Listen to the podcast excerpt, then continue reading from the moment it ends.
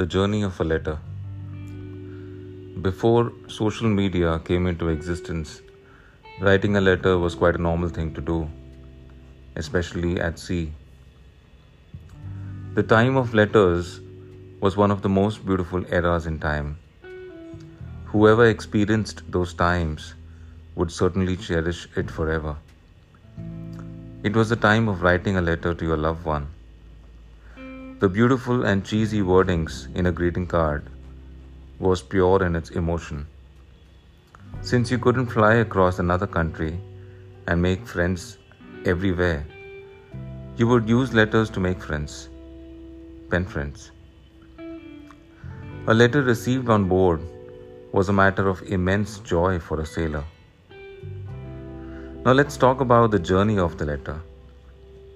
From the sender, it traveled to mail vans, post offices, company offices, aircrafts, agents, and finally to the master. From the master, the letter is given to a duty hand who hands over the letter to the respective officer or crew member. The appearance of the letter could tell so much about the letter without even opening it. A red color envelope would indicate that it's a love letter.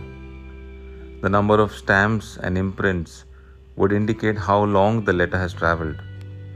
The thickness of the letter would indicate whether it's a card, a photograph, a rakhi, or just a sweet letter. The officer who receives the letter automatically had a smile on his face.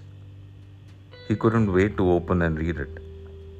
But still, he keeps it in his cabin only to read it after his duty gets over, lying on his bed under the lamp. Tears roll in his eyes as he travels the backward journey from where that letter came from. He travels back in time and goes back home to the person who sent it. He can relate to the good or bad handwriting. He is touching something that his loved one has touched and felt the specific smell that she left inside the card, or the perfume she sprayed before sending. Or maybe she used her special glue to close the flap of the envelope and sealed it with a kiss. It makes you mesmerize in the moment. It's like she's talking to you through the letter and speaking out loud herself. It is a privilege that postage for letters sent from ships was borne by the shipping company. Nothing felt more rewarding. The letter you send from ship reaches home as a letter from abroad. That letter seemed like a certificate of honor for the parents who lived in a remote village in India. The stamps were removed and included in the collection of the school kids' stamp collection book. The postman would see the red and blue stripes of the envelope, and the whole village would know that it's a letter from abroad. Writing a hundred letters to someone you loved wasn't a difficult task to do. However, it may seem impossible today. The advent of email slowly reduced the personal touch that the letters gave. Emails could exchange information fast, but everything was black and white. The letter was a colorful movie. In a way, it felt as if you're progressing backwards in this modern world.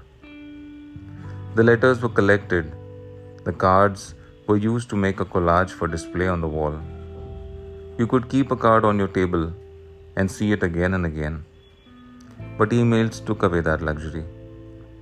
We are bundled with endless emails today, but there is still no joy that the letter offered. The man who receives a letter on a ship today is still the king. Can you imagine the joy of those times when a proud father received his newborn baby's photograph by a letter? Thank you.